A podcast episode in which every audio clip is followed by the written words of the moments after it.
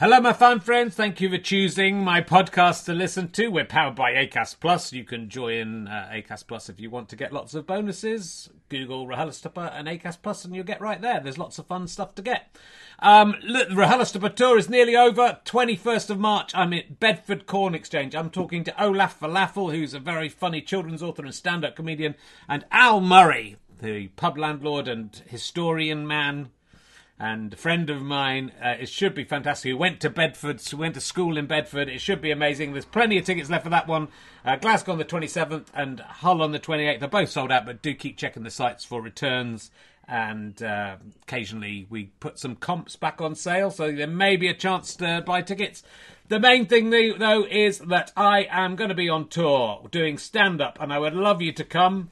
Uh, it's uh, from it starts officially in May, but uh, there's a few tryouts in April and March. So I'm at the Bill Murray, I'm at um, various places, Luton Hat Factory and uh, the Berry Hedge End. I don't even know where that is before going into a big tour where I'm going all over the place. It's selling in various degrees. Glasgow sold out, they've added an extra date. Uh, Chorley sold out, joined the waiting list, uh, but a lot of the others have plenty of tickets. So do go and come to see that. richardherring.com slash ballback slash tour for all those tour dates. richardherring.com slash RHLSTP for the remaining RHLSTP dates. And uh, yeah, and then I'm going to take a little break from doing RHLSTPs. It'll be nice. We've got loads in the bank. Uh, so I uh, hope you're enjoying them. I think there's some very high quality ones from this tour. Uh, so do keep listening, do keep telling your friends. RichardHerring.com for all your Richard Herring needs. Now sit back, relax, and enjoy another RHLSTP. A lot can happen in three years, like a chatbot may be your new best friend. But what won't change? Needing health insurance. United Healthcare Tri Term Medical Plans, underwritten by Golden Rule Insurance Company, offer flexible, budget friendly coverage that lasts nearly three years in some states. Learn more at uh1.com. Millions of people have lost weight with personalized plans from Noom, like Evan, who can't stand salads and still lost 50 pounds. Salads, generally, for most people, are the easy button, right? For me, that wasn't an option. I never really was a salad guy. That's just not who I am. But Noom worked for me. Get your personalized plan today at Noom.com. Real Noom user compensated to provide their story. In four weeks, the typical Noom user can expect to lose one to two pounds per week. Individual results may vary. Hello, I'm Richard Herring. This is my Leicester Square Theatre podcast. You're about to listen to the audio version of this show, but you can get the video version from www.gofasterstripe.com slash podcasts. It costs a little bit of money, but all that money will be ploughed back in to making more comedy shows. Uh, we're not part of a massive empire of business. It's just uh, us, me and Chris Evans from Go Faster Stripe and Ben Walker, a producer, just putting this up together ourselves. So if you can pay a tiny amount towards this, that will help us fund future and more exciting projects. It's just £3.50 per episode or £15 for the whole series of at least seven podcasts that will be, uh, including Stephen Fry from last week, Chris Addison and Russell Brand will be the guests next week. So it's well worth the money. So if you want to pay us back a little bit for these free podcasts, that would be lovely if you even just downloaded one of them. But if you don't want to, you don't think you should pay for stuff, you know, it's only the price of a coffee then go on, carry on listening for free. But if you are listening for free, it'd be terrific if you would spread the news of this podcast to your friends and let them listen in too. Thanks a lot. Hope you enjoy the show. Ladies and gentlemen, oh no, that wasn't very good.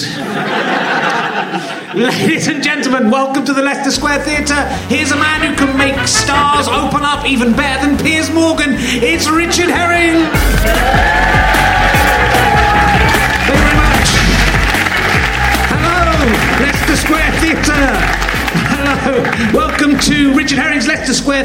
Podcast. That's what the squares call it, or as all the cool kids are calling it, RHLSTP. Wow, it's a pretty exciting week for the podcast last week. Well, it was amazing. Did you see? Did you listen to it? See, it was uh, Stephen Fry was on, and he, the shocking admission that he'd never read The Hobbit. I mean, I don't. I've never I haven't really been following the news, so I don't know if anything's. Uh, there's, there's a man here, and there's our nuclear physicist David, I think, is wearing an I Love London hat in. Uh, is a tribute to uh, an audience member from the first half last week. It's going to be pretty extraordinary, uh, everything that went on, getting on the news.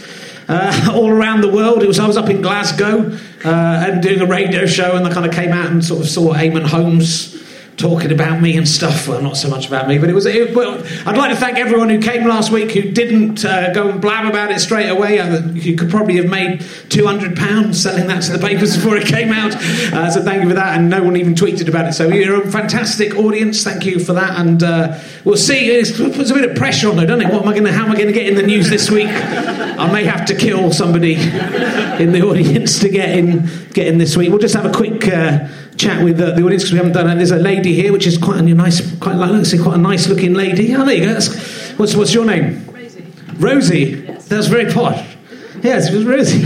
Came out all Rosie. Um, what do you do for a living, Rosie? I'm a management consultant. You're a management consultant. Oh, look at that. That's like very well spoken. It's very nice. It's just a way to uh, perv on you and just film you. this isn't even for the show. I'm just going to take this home. Oh no, you've spoiled it. Oh, that's put me right off my stroke. That's a way just to make it last a bit longer. Oh! Um, what, what does it involve? Management consulting. What does that involve? Not, a lot. Bullshitting. Bullshitting. So uh, you might not even be a management consultant. You're very good at it, though you should be. Uh, so, come on, that was worth more than that. Uh, but uh, uh, I was in. I was coming back from Glasgow, uh, and. Um, in the in the airport, I was looking at magazines. I was looking at magazines because I knew there was an interview with uh, Russell Brand, who's going to be on the show next week. It's very exciting. Uh, so I was looking for his the magazine that's talking to him. But then I found a magazine there in the in Smiths at the airport called Railways and the Holocaust, which. Uh, it's quite a specific Venn diagram, isn't it? Those two. Are you interested in railways? Yeah, I like railways. Do you like the Holocaust? I like the Holocaust too.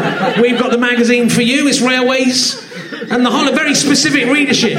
I'm hoping they'll bring out the speedboats and the civil war in Rwanda. That is what I'm hoping for. Or tuk tuks and the asteroid that destroyed the dinosaurs. You know, I think just two things even if you take it at face value, I think it's like railways of the Holocaust, right? That's what that's what they were probably aiming for with that type. But even that's quite an odd thing to do a magazine about.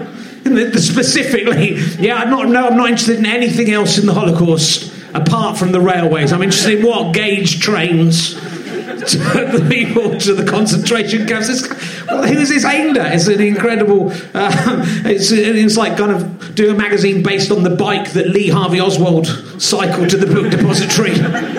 And it's, it's, uh, it's the subtitle is the trains that shamed the world. like it was the train's fault that this happened. Other trains are going, oh, I'm embarrassed. Thomas the Tank Engine, presumably, going, I'm, I'm embarrassed about those trains. They should have, they should have refused to take those people. So I enjoyed that. So that's a real magazine. I should have uh, bought a copy so I could have proven it to you and showed you. Uh, but that's just not the kind of guy I am. Oh, and I should remember, I just want to say thank you to Aaron Cleland, who I believe lives in Singapore, who has made a fantastically large donation to Scope. Uh, and if you do the same thing, I'll announce you your name on the podcast as well. I was going to get Stephen Fry to say his name last week, which would have been much better, wouldn't it, than me just saying it now. Uh, but never mind. Look, we're going to crack straight on with the show. We've got two shows we're doing tonight. Uh, you at home will be watching. You can watch the uh, second one uh, uh, a bit later in the week if you're getting this straight away. So I'm very, very excited to have this guest. She's one of my favourite people on TV. Will you please welcome a woman who has been described as the best known classicist in the country, given that she's the only one anyone has ever heard of. You please welcome Mary Beard, ladies and gentlemen? Mary, Mary Beard. She's straight in on the wine. Why not? Don't be intimidated by my Chortle Award, Mary. That is. I can't wait for John Lloyd to see the, my two awards. He's going to be shitting himself, won't he? That is a Sony Bronze Award. I've been carrying that around my bag. The Sony Bronze Award. It's look, it started rubbing off. Can you see that? You can see the bronze. I thought that was made of real bronze. I thought that would last forever. That's going to be all the time. You see those big holes in it?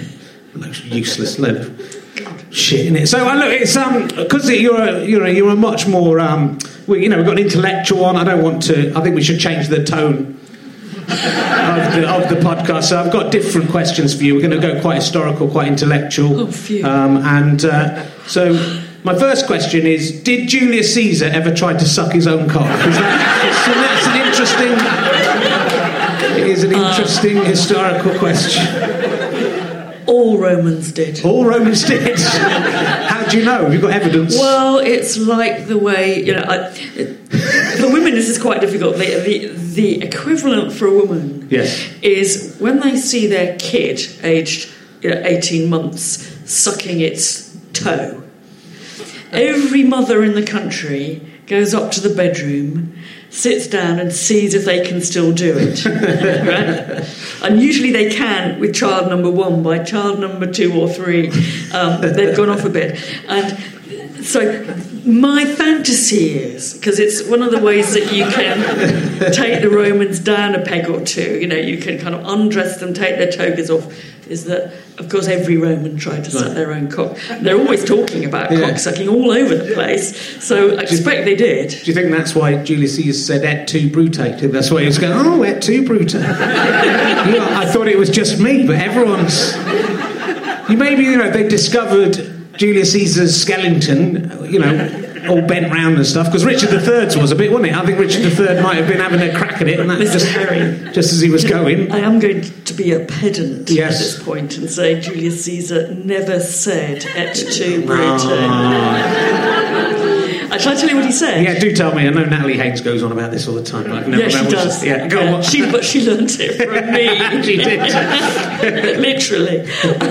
he says, Kai su teknon, which is Greek for you too, my child. Mm. And it was always thought to be a very clever dying joke because rumours had it that Brutus was the illegitimate son of mm. Julius Caesar. So it was not just assassination, it was patricide. Wow. So he's always thinking, that's what I'm kind of thinking when I'm doing comedy sometimes. I think if someone shoots Yeah. me or something on stage, I go, now that's a heckle, just as I'm dying. You kind of think you're prepared. you're sort of prepared. Caesar was prepared. He had a lot. Why was he speaking Greek if he was Roman? What was wrong with him?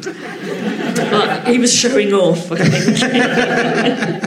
Lucky someone understood and could write it down. It's always speaking Roman. That is my advice uh, to you. So um, I, I've been to see the uh, Pompeii exhibition at the uh, British Museum, which is fantastic. It's about Herculaneum and life and death in Herculaneum and Pompeii, which you are a part. You are, you have. Uh, you're on the audio guide. I'm on the audio guide talking about cocksucking. You are, yeah, that's, what- that's what I thought you were a perfect guest to get in. Now, I think there's quite a few remarkable things uh, at the uh, on the exhibitions, but my favourite uh, one that I enjoyed the most was um, the picture of the well, no, it's a sculpture of Pan uh, having sex with a goat. Uh, that's just there. You can see it. This was discovered in a garden, I think, in Pompeii or Herculaneum. I garden remember. outside Herculaneum, and it's it alone is worth going to the. Yeah, that's right. Get You can it. see- Get it. You can see his actual That's cock right. going into the yes, goat there. Yes, you can. That's the goat. It's Pan, It was half goat, so it's not as dirty as you think. No, it's it's, Sort of- half goat shagging full goat. Yeah, it's and it's quite. it is. I think it's quite tender that he's sort of holding on to the goat's beard as he's doing it. And that could, I mean, that could be tender. It could. It's hard to tell because it's not moving. You know, he could be tugging it hard. That is rude. If you're going to have sex with a goat, be tender. That's my advice. But what I enjoyed about this particularly was uh, I, I was looking. We were looking. My, my wife and I were looking around this fantastic exhibition at the same time as a school party were going around, and these these like basically ten year old boys. One of them saw this and then just he couldn't believe what he had just seen, and like he thought he hadn't seen it, and then he called over his friend, who then walked over and was so terrified by what he knew. He knew what he was doing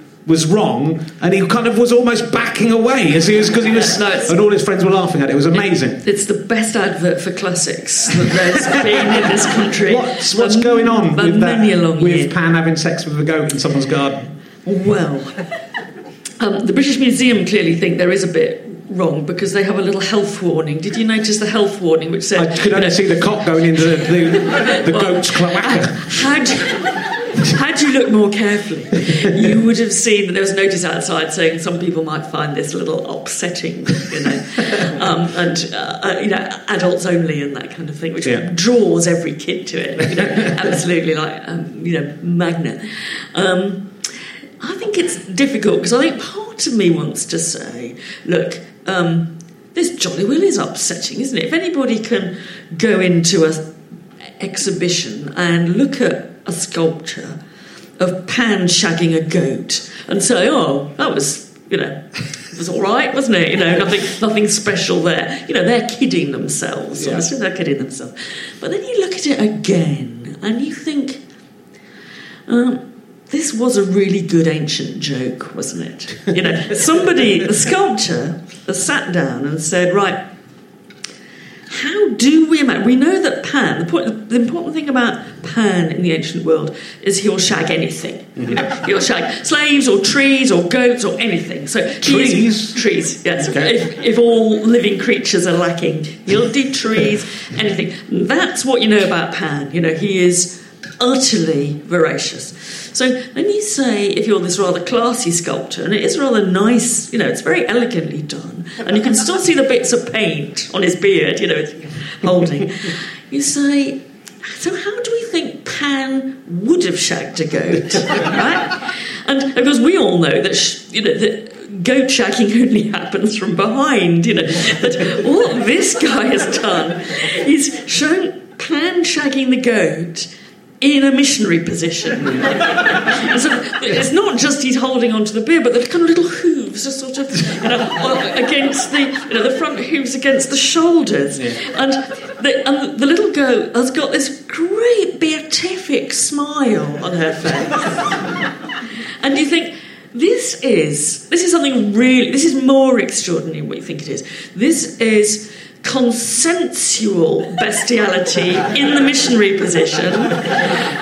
Done you know actually because somebody you know these romans were clever enough to know what they were doing on this you know and this is actually it's found in the garden of a great roman villa owned, as we know, by an Epicurean philosopher, because we found hundreds and hundreds of papyrus rolls of Epicurean philosophy. Now, Epicurean philosophy had one central question to it, which is what is pleasure? Right? Now, at some point, there's a, you know, there's a really big joke here, isn't there? Because in the garden of the house of the man who's really thinking about what pleasure is, we've sort of now defined pleasure as shagging a goat in the missionary position um, with smiles, smiles all round. Are most archaeologists kind of getting into it in the hope of finding some ancient pornography that they can? Is that is that the way? Yeah, we found another one. He's doing a goat. Someone must have posed for this. It's kind of like so, they really they really thought it through. No, go- no goats were killed in the making of this sculpture. I'm not sure about that. well, it's very well worth going uh, having a look if, you uh, if you want to see that. I've got um, last week. Uh, I, spoke, I spoke to Stephen Fry, and um, uh, I, I had questions from uh, Ben Evans, the the son of uh, Chris Evans. Not that one. Uh, no, not the one from the Avengers. Uh, the guy who directs uh, then works for Go Faster Stripe and owns Go Faster Stripe. Uh, I should point out that Ben Evans uh, he did ask the question that got the uh, amazing response from Stephen Fry. Though his whole class had put these questions together, he wanted to make it clear. Now he's in the new. He got in the paper in the South Wales local paper. You know, it's pointless. No one can read it, but it's it's kind of good. so uh, so uh, he's he's asked him, him and his classmates have asked some questions. Uh, Sadie Evans uh, asked, I'm guessing some kind of relation.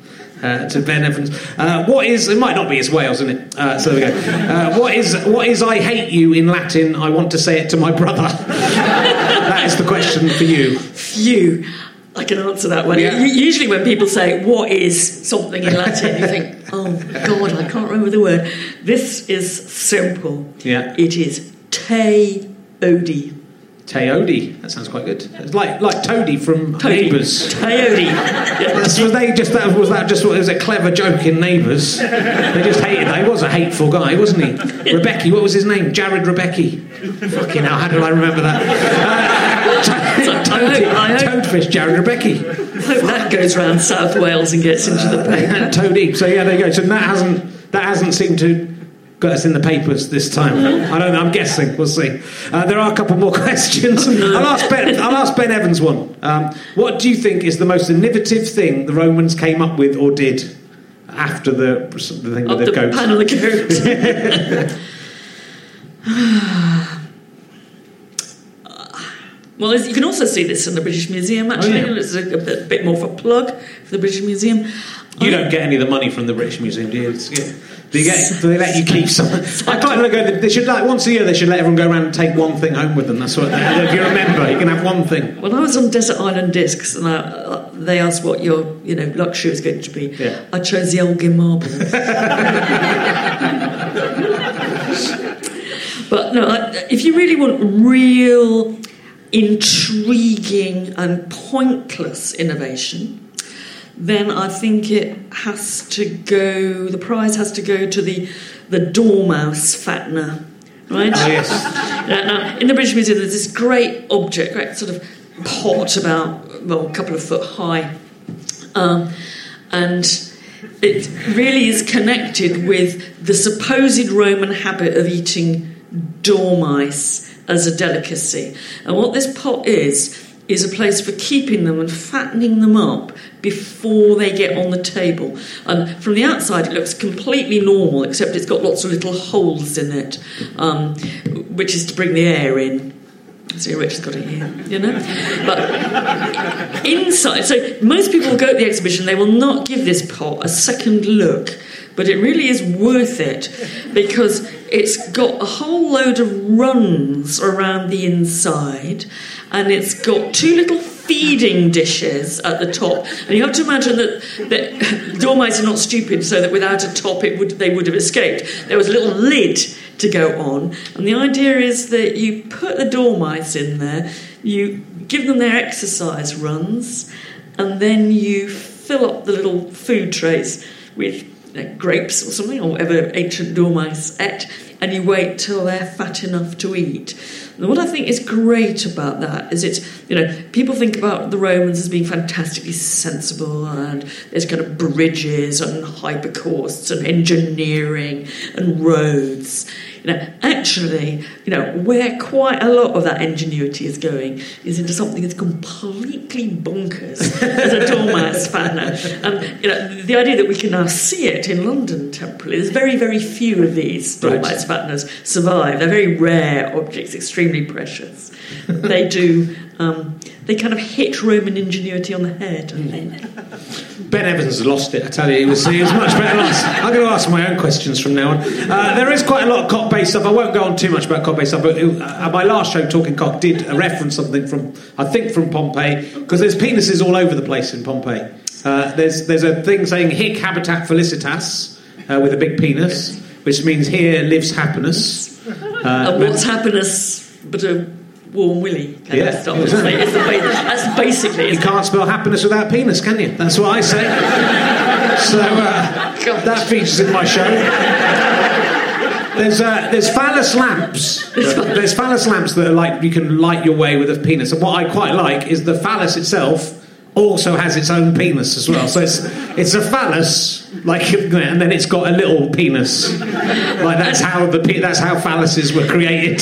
There are presumably some giant Did muffs walking around its well. tail? It, it's got a tail as a phallus as well. Right. So it's a phallus with a phallus penis and a phallus tail. And it's also got wings. Yes, it has got. So it can fly and it's got bells on. I'm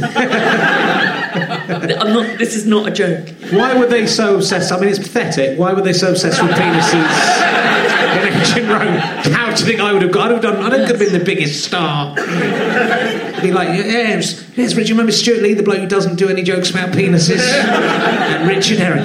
Um, why, why, why was what was the, all the cocks about? Because I was, I've noticed as well the Caecilius. who I was uh, uh, like with many people my age who studied Latin will remember Caecilius because he was in the books Caecilius Est in Atrium, etc. He was a real. He was a Atrio. Atrio. I got 100% on my Latin exam, and the only mistake I made was I'd spelt there wrong in one of the translations. I put T H E I R. So I used to be very good at it, but then I, then I let it go. Uh, but I've just noticed that the Caecilius is like a bust of his head, and then it's like a big block, and then there's a little willy coming out the block of stone. Like a bronze willy or something. I mean, those people who've done the Cambridge Latin course will have, like you, Richard, got to know Caecilius from book one. And on the, the front cover of the Cambridge Latin course, book one, you have got a picture of this bronze bust of Caecilius. What the what the kind of prudes the Cambridge Latin course didn't show you is what exactly what you saw, which is what happens underneath this rather elegant bronze bust. So got a great marble shaft if we can call it that, shaft, um, with his name written on it. And the only other thing is uh, uh, some, what we politely call some bronze genitalia. And it's, you know, for me, it absolutely hits the nail on the head about the Romans being A, sort of just like us, and B, being completely on another planet. You know, because what you've got here is the idea that if you want to sum up this, actually, the guy's a banker, he's a Pompeian banker. If you want to sum up the Pompeian banker, you have this other kind of sort of ruggedly realistic face with wart. Then you have nothing else but this kind of plank in marble. Um, and then you have his willy. And it's the idea that somehow. Uh, I, You're going to have to get a video this Careful. week. you know, that is. You know, that is what you are all about. And in fact, in some ways, the Romans actually got it right, I think, Yeah. in a way, for men. You know. Don't you think? Yeah, we're obsessed with willies. I'm wondering if it's just like the bankers, maybe they screwed up as badly as they did with us, and then someone just went around sticking cocks all over their statues as a kind of statement. They've destroyed the economy. Give him a willy. no, I, I think I'm, af- I'm afraid it was a proud boast. And they're everywhere. It's not that. It's a tiny little thing. It's not that proud. It's like a little tiny little boy's winky he's got in bronze. Not that. pr- not Yeah, proud. he's, it's not, he's not using it. you know, it's just, is it? I mean, Yeah, but is just make saying- it like a, you know, put a big one on there. Well, put some bells on it. the one, the one I like, there's another wonderful um, uh, Willy with bells on it, which sadly has not come to the British Museum. Um, but it shows you that the Romans were a bit more kind of reflective about Willy power than we think. Because what it is is a sort of pygmy um, and he's got this vast cock coming out of him and bells all over everywhere. The end of the cock is turning into a dog or possibly a wolf. And so and it's turning back to you see, this is how I know they did try to do what you asked me. So it's turning back to him. And in his hand he has a kind of knife and he's a he is trying to cut it off. Yeah.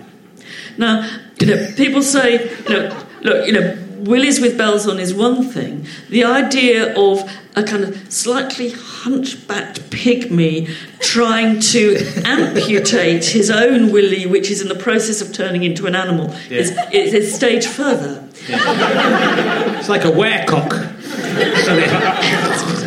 That's a great idea. And We've all worried about that, right, eh?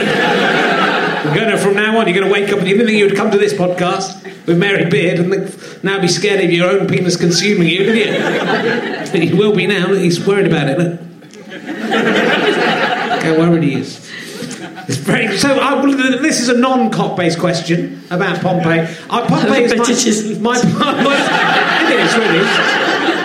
Pompeii is my absolute favourite place in the world. I went to it when I was 18 and I looked around and I'm kind of disappointed to discover it has all been rebuilt and stuff. it, was bomb- it was bombed during the war and also, anyway, of course, it all fell down. I kind of believed it was all just as, as it was, but. You know, it's all showbiz. Uh, but what I don't understand is how you've got like Pompeii, which is a, quite a big city, and yet you don't really know where most Romans slept. Is that right? that's true. So where did they sleep, and why? How can you not know where they slept? well, sadly, they don't appear to have bedrooms. Right. right? Or beds, for that matter. I mean, you know, if, if you want to know, if you went to a modern house and you want to say how many people lived here, and you know, where did they spend the night? Um, you know, we'd know pretty roughly what the options were. I mean, they might be, you know, might be a kind of, you know, a crappy student bed sit, so the sofa might, in some cases, double for the for the bed. But otherwise, we'd be going upstairs, and the bedrooms would be painted a different colour, and they'd have beds in them, and you'd only be there at night. Um, Pompeii, it's absolutely clear that if you're rich, you know, um, you know, let's let's not forget this is in parentheses. You know, the poor slept anywhere they could, um, but if you're rich, you you don't have designated sleeping areas. Right. You know, so you have what's called a cubiculum, a cubicle. But that's got a sofa in it, it's got a sofa bed, and it's where you do rather secret business, it's where you might entertain your illicit lover in the afternoon, it's where you might sleep in the evening, uh, it's where you might sign your will, it's a kind of private-ish sort of space. Now, you go to the Pompeian furniture store, um, which there is one in, in fact, it's at Herculaneum, a great store of, of furniture, carbonised wooden furniture. There is one wooden cradle that is in the British Museum exhibition, um, but otherwise there are things that you can lie down on, but you don't know if they're sort of beds. There's no double beds, um, and there are things that look like sofas, there are things that look like you might recline to eat on them, um, and there are things where you might have slept. But you know, part of the point is, of course, we don't really know, and this is even worse, I guess. Mostly, we don't know what happened upstairs in a Pompeian house. Mm-hmm. Now, it is it doesn't seem to be very likely that there were loads of bedrooms upstairs. It doesn't seem to be very likely. But you know, these houses, as you say, were they were destroyed by a volcano. They were bombed by the British in 1943 to smithereens. Um, over 60, probably 90 different hits on Pompeii because we thought the Germans were hiding out there. Also, the ghosts of the ancient Italians might come up and join in the war effort. So that's right. They want to get rid of them entirely. Destroy them that's all. right. And so, you know, when people go into these houses and you still hear them say, "God, isn't that amazing? Even the ceilings still survive." You know, say, "Sorry, sunshine." Um, that was Kirker, 1950. Um, we can see there were upper floors because there's stairs going up and they presumably went up to something. But whether that's where a lot of the slaves slept in the attic, who knows? So, you know, I think one of the one of the big questions, if I was if I was advising someone on a new doctoral dissertation subject, you know, where did the Romans sleep? Would be quite a good one. Good, so you don't know the answer. That's the only reason I got you on, because I couldn't work that out, I couldn't find out. Um, this is quite a disturbing thing. This is about Pompeii, then we'll move on from Pompeii after this. Uh, and this is about penises, but this is about a modern day penis. I said you'd be coming back. Uh, but this is one of the most disturbing things that I found uh, on the Talking Cock uh, questionnaire. that there was a man, I said, Where have you put your penis for fun? Uh, it's one of the questions on the Talking Cock questionnaire. And there was a man who obviously got off on displaying his penis in uh, various, like in, the, in churches and big cathedrals and works of art. And then the last one, he said, he put his penis in the car. In the uh, in the plaster cast hand of one of the victims of do you think do you think that's disrespectful because I should explain that they, uh, they they know they've got all these there were gaps in the ash basically. When they came to excavate and if you fill them with plaster you find out what was there and some of them are A lot can happen in three years, like a chatbot may be your new best friend. But what won't change? Needing health insurance. United Healthcare Tri Term Medical Plans, underwritten by Golden Rule Insurance Company, offer flexible, budget friendly coverage that lasts nearly three years in some states. Learn more at uh1.com. Hey everyone, I've been on the go recently Phoenix, Kansas City, Chicago. If you're like me and have a home but aren't always at home, you have an Airbnb. Hosting your home or a spare room is a very practical side hustle. If you live in a big game town, you can Airbnb your place for fans to stay in. Your home might be worth more than you think. Find out how much at airbnb.com/slash boast. Millions of people have lost weight with personalized plans from Noom, like Evan, who can't stand salads and still lost 50 pounds. Salads, generally, for most people, are the easy button, right? For me, that wasn't an option. I never really was a salad guy. That's just not who I am. But Noom worked for me. Get your personalized plan today at Noom.com. Real Noom user compensated to provide their story. In four weeks, the typical Noom user can expect to lose one to two pounds per week. Individual results may vary. Loads of bread and animals, and some of them are people going, ah, no, I'm being hit by a volcano.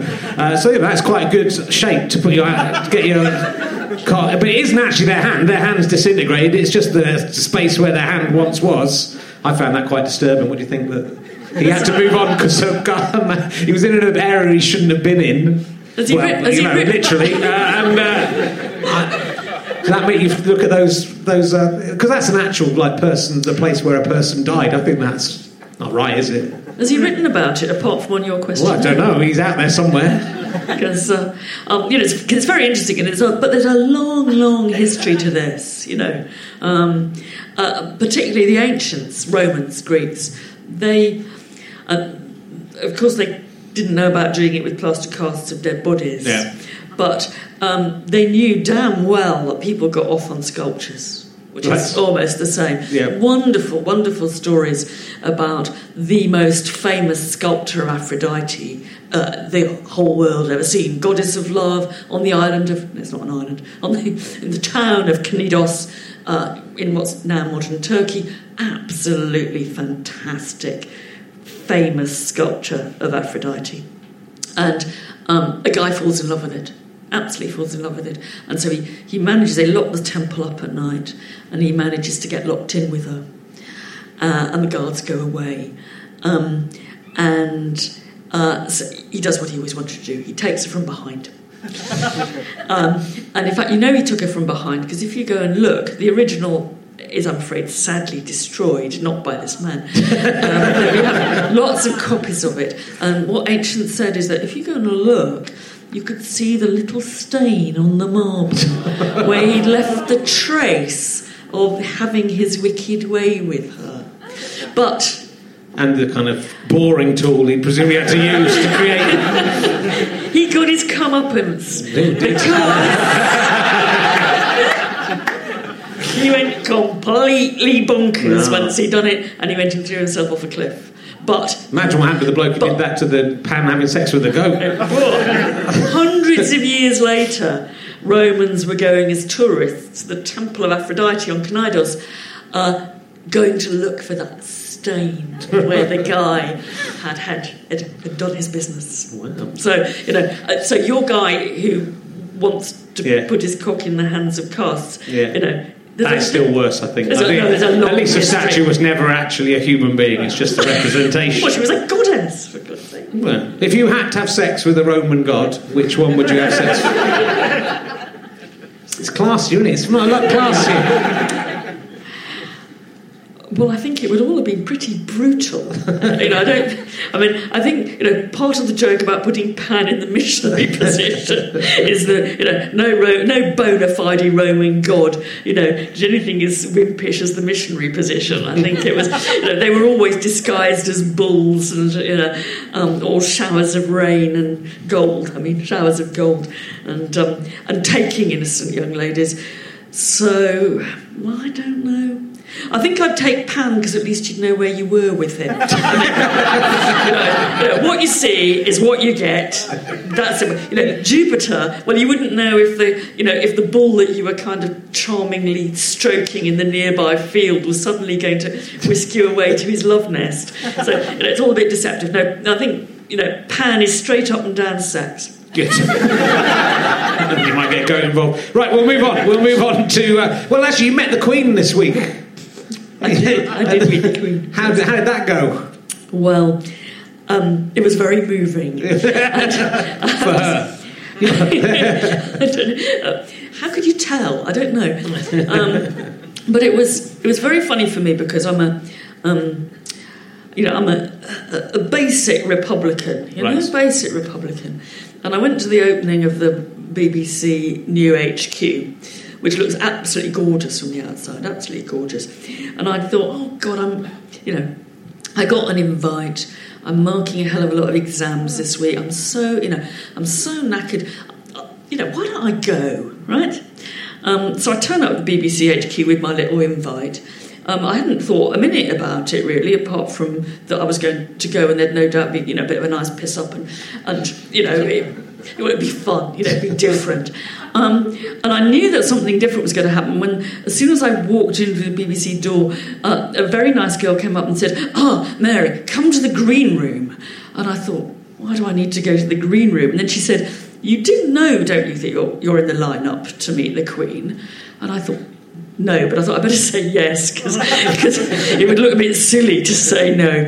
Um, and, I, and, then I thought, God, I'm glad I didn't know because otherwise I'd have spent ages deciding what shoes to put on, and you know, I'd have washed my hair and done a lot of other things that you know even Republicans do when they meet the Queen because they suddenly get a kind of touch of nervousness. Uh, and it was great. You know, uh, we were a, a really motley crew lineup, which included me, Bruce Forsyth, David Dimbleby, Jenny Agutter, Claudia Winkleman, and um, Tess Daly. So it was the Strictly team, and there was the kind of it was meant to represent um, the different faces of BBC telly. The three different faces dancing. Pointy head Romans Yeah, and and news. That's right. Um, and of course, what's what really happens is that you know it, it's it's as I said on my blog. Actually, it's a bit like getting stuck in a lift with people. You know that although uh, you know there's no other circumstance in which I would have been for almost two hours in the company of Bruce Forsyth, um, except you know the, the possibility of it being a lift, and so it becomes terribly, terribly memorable. You know, it becomes really, you know, because you think this is just weird. You know, I'm supposed to be um, marking exam questions about you know Rome's battle with Carthage, and here I am sitting in the bowels of the BBC with Bruce Forsyth and his and his much younger wife, um, and and so you, Not that much younger. All right, it's not so far. Oh, no, sorry. This Oh. is fine. One of the rare. as you can see, that's the news story. Yes. Mary Beard accuses Bruce Forsyth. Yeah, don't say it.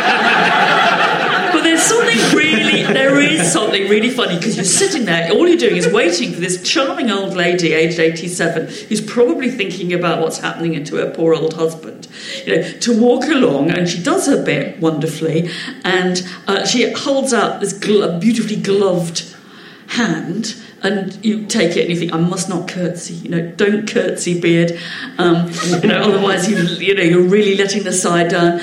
Uh, uh, and you think you come away and all your reactions are pre-programmed. You know, all the republicanism goes out the window oh god she was so nice. And didn't she look small? And all those other things that you think. So uh, it was it it was strangely moving and it was strangely revealing of one's own hypocrisy And you, have you got an OBE though? You've got an OBE as well. I've, I, I have. That's not very Republican, is it? That's not very Republican. I've got, but I've got another. I've got. I've got an excuse for that one too. I've got an excuse. I didn't. I did actually sit and think, should I do this? You know, order the British Empire. You know, no, I mean, it's not just republicanism. That's kind of imperialism Yeah. too, kind of fighting here. And I said to a friend of mine who's got something much grander than that. Um, I said, look, I'm thinking of turning this down, and he said. If you can turn it down, forget about it, and never get to be the kind of person who, oh, at the end of the party, after too much Pinot Grigio, says, Well, of course, I turned an OBE down, then turn it down. But if you get a blab, accept it, because it's easier to forget about it that way. Mm. How not, about that? not, good enough excuse. I would have, I would have become the the refuse. I mean, is it even actually refusing an OB isn't that great, is it? I mean, you know, refusing you know something really, you know, f- refusing a peerage. You could have punched the Queen in the face this week. That's, that's that would have been just done. Yes, man. Poof. And of course, the That would have same, the same. I haven't gone to get it yet. The same thing will happen, and you know, I shall. You know, I've got the instructions, and I shall put my fascinator on. Uh, I've never. I haven't had a fascinator before. It sounds it seems better than a hat. And I shall go. Part of me thinking, God, this is a load of flummery deference. Oh, I hate it. It's like watching the you know the, the BBC seven-hour coronation broadcast from 1953. You know, with them all saying, and here's the you know the princesses of the blood royal, etc. Coming out. You think, oh, you know, I'm going mad to listen to this. And then you think, oh God, doesn't he look nice? And, you, know, you know, in the case of the 53, isn't that, you know, wasn't the Queen of Tonga great? And so, you know, and I think it's either hypocrisy or it's kind of honesty on Yeah. my part. And I It like is- to think of it as honesty. Well, I can't tell you whether I've been offered one or not uh, because I, After I said that, you certainly yeah, no. I can't think it's unlikely. Especially now I've just said I'd punch the Queen in the face. yeah, Alex said it. Boom, hey. Um, Look, if they can offer one to me, mate, they offer one to you. J- one to Jonathan Ross. He was the first OBE we had on. I can believe they gave it to Jonathan Ross. If Jonathan Ross can get one, that Anybody. what's the point? What's the point in having? so look, I want to talk to you a bit about uh, all the kind of furore about you daring to go on TV.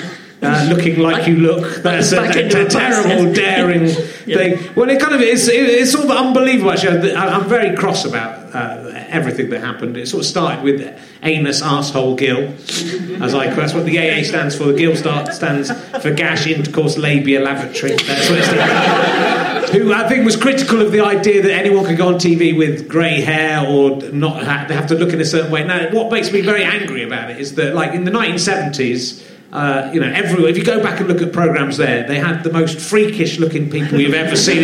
Just ridiculous, of barely human being. All there'd be academics and you know really strange guys on. And if someone came on TV to present like a serious program and they were good-looking, everyone would laugh, going, "This is pathetic." They've just put a pretty person who doesn't know what they're doing in order to, you know, like a model-looking person to do this, and that would be the joke. And it's turned around so, to such an extent that an expert on a subject can't go on TV without being criticised for, for the way they that they choose to look, which is kind of outrageous. No, it was extraordinary, Yeah. and you know, I, I, I was actually giving a lecture in America when this came, when this review of Gill came out, and you know, I- you know, Gill got form where I was concerned, so I knew it was going to be hostile. And I remember sitting in the hotel room waiting, waiting to be able to get it online, and when it said she looks as if she should be on the Undateables, I thought, Christ, you know. He's a very good-looking man, though. Yeah, uh, I have to say, for, he sets the, the standard very high on He good looks, so it's yeah, you know that's it's fair enough. It's that sort of um, kind of orange skin that he has. that is so. I mean, I should so I should really not be arguing against this because obviously it's in my interest that extremely good-looking people get to go on TV. But I, I am t- I'm too good-looking to go on TV. That's the reason I'm not actually. I'm too sexy to go on TV. I But uh, when he what was- shot a baboon, AA Gill, to find out what it feels like to kill a man. He Which is kind of weird on two levels because A, you're killing a, a primate, not a man anyway, and B, why do you want to find out? It's like Nick, when Nick Ross says, Yeah, well, if someone showed me some child pornography, I'd have a look just to see what all the fuss was about. That's what he says. It's the same thing as that, it? Yeah, I'd love to know what it's like to kill a human being. I imagine it's pretty horrible. So he's a, he's a Yeah. horrible man, but you'd to put expect him, better. put him with Pan and the Goat, really. I think. You'd expect better of a, of a, journalist, but a few journalists joined on that kind of bandwagon. And then you got into uh, when you're on Question Time. There, there was a lot of you googled Yeah. yourself presumably Yeah, to find this. did. Yeah. There's two stages to this. First of all, you know, Gill actually gets. I was quite encouraged because um, most of the country, or at least the country that kind of put its head above the parapet, um, said Gill was absolutely bloody stupid. And I thought it was it was really great. There was a little article in the Daily Mail, and I thought the Daily Mail might have really come out the other way. Uh, but you know, for once, under the line on the internet version, there were loads of people saying how stupid we want to see people like Beard on the telly. You know, they, you know, God knows what they think of my political views, but it, as far as I looked, it was fine. And I thought, well, look, what's going on here is actually most of these readers look like me. You know, and most women of 58 without a lot of treatment look more or less like me. And most women over the age of 50 have grey hair. Get it? You know, and that's uh, and that seemed, you know, that seemed quite good, and everything went quiet for a bit. And then there was, you know, you you reach after the question time appearance. There was this kind of great. Uh, great leap forward in misogynistic terms because you know in the end I now look at Gill and I think he's a sort of silly boy and you know I'd like to take him out to lunch and, and put him right and smack his bottom and say oh look you know just just think you know just what does David Starkey look like you know and why why does that not matter um, but at least I now think, well, look, Gill, silly boy, he signs the articles, you know who he is. If you want to go round and say, look, mate, you shouldn't do that, you know where he lives. Um, Yeah. I don't know where he lives. Mary's found out that. Fuck, I'd be terrified to be AA Gill. when you get to mad internet trolling, Yeah. you get to a whole. You know, it's a it's fifty steps beyond Gill in terms of you know extraordinary misogyny, and I think what was very odd about the question time backlash was quite how difficult it is to get across to people what these internet trollers against me and against a lot of other people on the site on don't start me off what they were actually saying because you can't go on the BBC and say what they said Yeah. so you have to say, you know, things terribly periphrastic things like, you know, um, he, he talked uh, about the size of my private parts, you know, and actually is saying, you know, you've got a cunt the size of a marrow or whatever. You know, now, if you try to do that, even on Woman's Hour, they say. They say, well, do you think we could put it slightly differently? And I, and if I hadn't had my own blog, I couldn't even have got it into a newspaper. Luckily, um, you know, I have a blog on the Times Literary Supplement site, which nobody really monitors. So they didn't notice that I put on it uh, a picture from this website of my face with labia superimposed. Um, because you know I've got a very sort of modest little blog which talks usually about classical things and you know Don's life, and you know, they're not looking for kind of nasty bits of porn on it. And, and actually, loads of people went to it and they saw the kind of stuff Yeah. that this is, and and I suddenly realised that you know I, you know I'm not a great sort of admirer of Louise Mensch. But, but when she started moaning about what she got on the web, I I had found myself thinking, "Oh God, look, darling, you know, if you, you know, if you put yourself about and you look like that, then you've got to take the rough with the smooth." And now I see that what what Mensch was presumably getting was much the same kind of really, you know, vile stuff. Yeah. Um, and it was, in a, in a funny way, it was terribly easy to combat it because it was so obvious what you should do. I mean, there are some people, and there still are people who say, look, if you get really, really, really attacked on the internet, um, then just shut the fuck up, basically, because it will only draw attention to it if you open your mouth. But I think, you know, women have been told to shut the fuck up about what people say of them, you know, for thousands of years. And it was just so easy to say, and it. And in some ways, easier if you're my age than if you're 25, because you know some young women are getting this. A lot of young women are getting this too. To say, look, you know, can we please just hang on a minute and can somebody explain to me why the putative size of my vagina might have anything whatsoever to do with my views on immigration? it just doesn't. No, well, it was And ama- it's, you know, it's it, it's a no-brainer. No. Well, I think I might, you know, I, I think at the time I was on Twitter with you, and I thought I was admiring what you're doing, but I was thinking, God, this could really, you know, I was one of those people thinking this could just be terrible. Maybe you should Just- you shut up about it. But then actually, it was kind of amazing because you pushed, and I'm, I'm very, I, I always kind of try and rile these people a bit more myself, but I never get anything, I never get anything as bad as that. But it was incredible that it, it did create enough of a. Of, of, of fuss to, to get the site shut down, and uh, you know that doesn't stop the problem, obviously, uh, in the long term. But it's kind of it is an amazing thing it did. It was a very important thing to do, and I, and I think it's the same. You know, in the 1970s, people were allowed to be racist and would have done if they'd had the internet. There would have been awful, awful racial things put up that people wouldn't accept now. So it's uh, it, you know it, it is a, a very important battle to fight. So it's kind of amazing uh, that you you achieved managed to defeat those awful idiots. But there we go. Let's. I got a. I also got a long letter of apology from the guy who ran the site. How did you? Um, you know how sincere I don't know, but Yeah. it um, it made me feel it was, it was it was good for me because um, you know I don't mind talking about it now, but it did stop. You know it. Being a sort of poster girl of troll victims over 50 got to be a bit time consuming for a while. Um, and actually, ha- not just the site coming down, but also the apology saying, I am sorry, this was unacceptable Yeah. um, it allowed me to say to people, okay, that you know we're moving on now, folks, um, and to kind of claim some sort of. Oh, I'm going to say the word closure, but you know, I, I just, you know, I could have gone on talking about trolling for the rest of my life, um, and you know how I beat them, and, and it was it was good to being given uh, you know, by, as I say, I don't know if it's a sincere letter or not, um, but a way out of that. And so now when I talk about it, it's in the, you know, it's not me now, it's in the past. I'm, Yeah. you know, I'm sure there are people, you know, saying completely ghastly things about me on the web. And, you know, people are going to say ghastly things about people on the web. And as long as they got the grace in the end to apologise.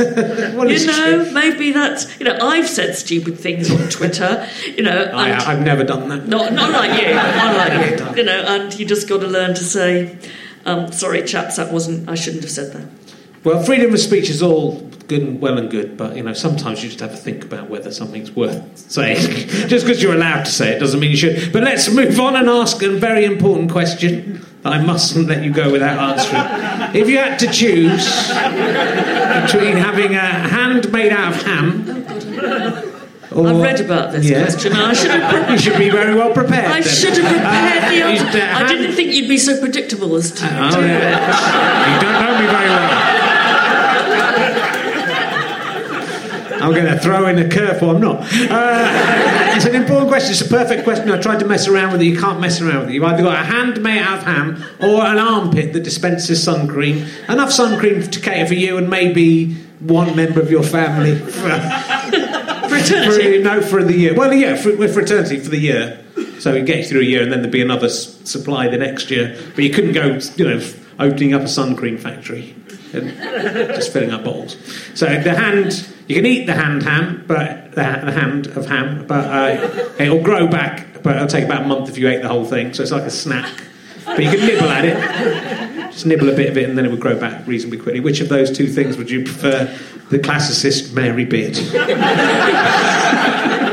Well, as a, as a classicist, um, this is obviously a professional answer. Um, uh, we classicists have partly become classicists because, unless we are so unfortunate as to work on Roman Britain or Roman Germany, Yeah. it does tend to take us to sunny Mediterranean Ah, climes, yeah. doesn't it? Yeah, so the Um, ham hand, you've got the ham hands. To chew on. To chew on while it was sunny. That's the answer to that. No, sorry, carry on. So, so I think we'll take the sun cream Yeah. uh, as uh, it's also it's two things. It's it, for me it signals work. Yeah, it signals tramping around the Yeah. ruins of Pompeii, getting a bit hot. You know, and you know, then looking at yourself in the mirror and thinking, God, I wish I had a bit of sunscreen. It would have been a bit better. um, but it also is a kind of it's that image of something that I never do, but I always kind of I close my eyes and I think of my dream holiday. And my dream holiday is nowhere near a sodding ruin, I have to tell you.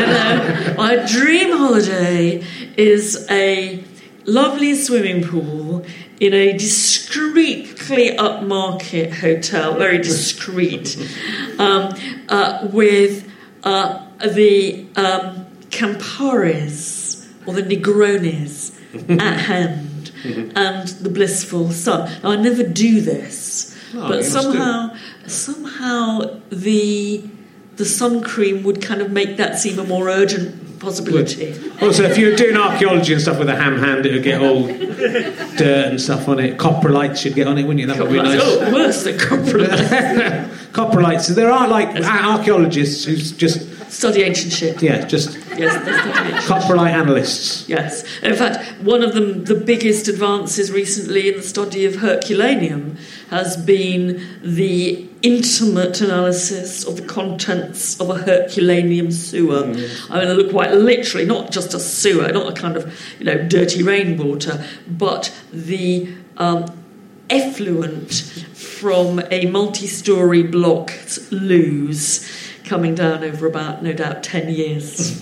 From which, let me tell you, we can 100% certainly say that although everybody always says that the Romans wiped their bums with sponges on sticks.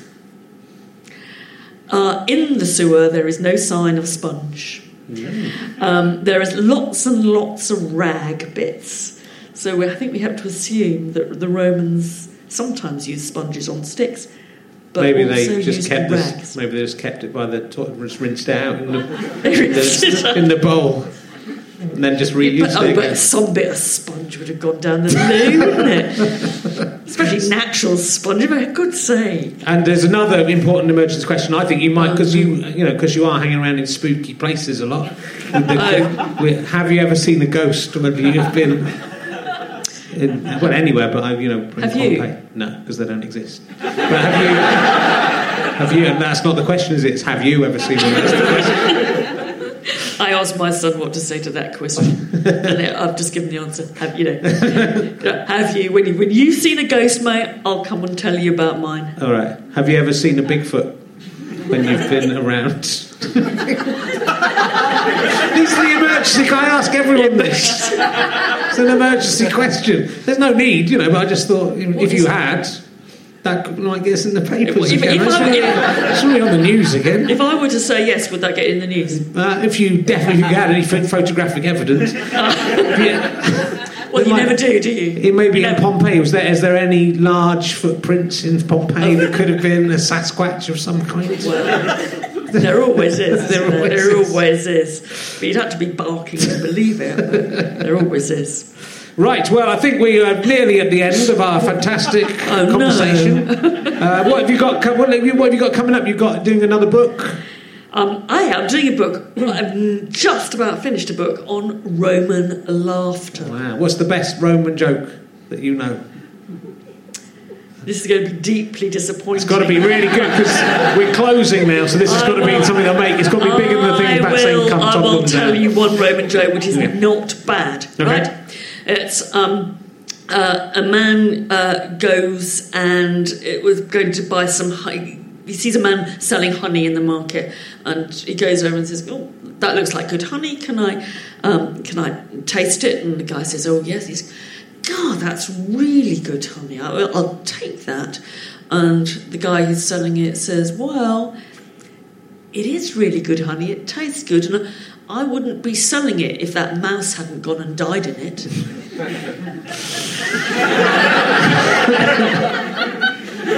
Tough crowd. That would have killed an Thank ancient you. Roman. Ladies and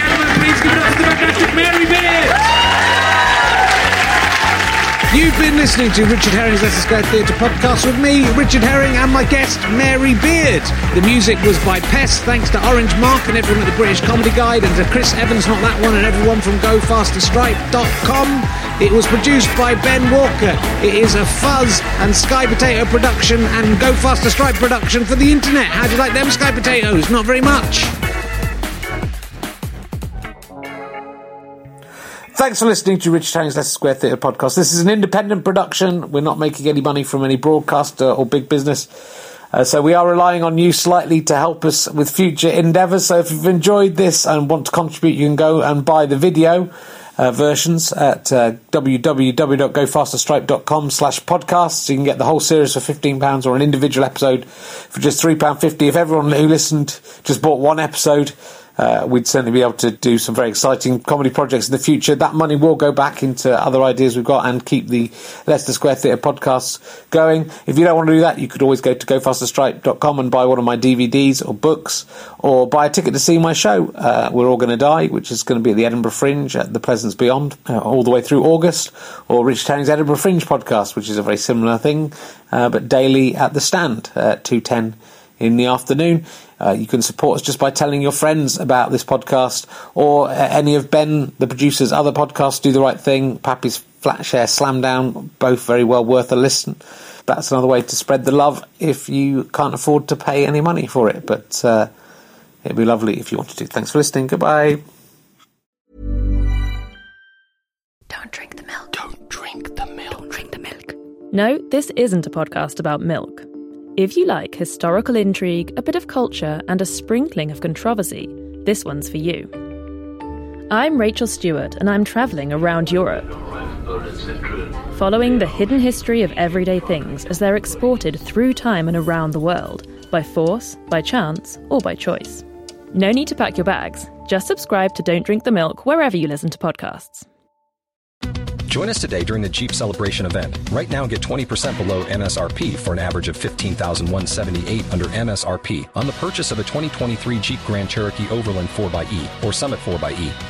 Not compatible with lease offers or with any other consumer incentive offers. 15,178 average based on 20% below average MSRP from all 2023 Grand Cherokee Overland 4xE and Summit 4xE models in dealer stock. Residency restrictions apply. Take retail delivery from dealer stock by 4 1. Jeep is a registered trademark.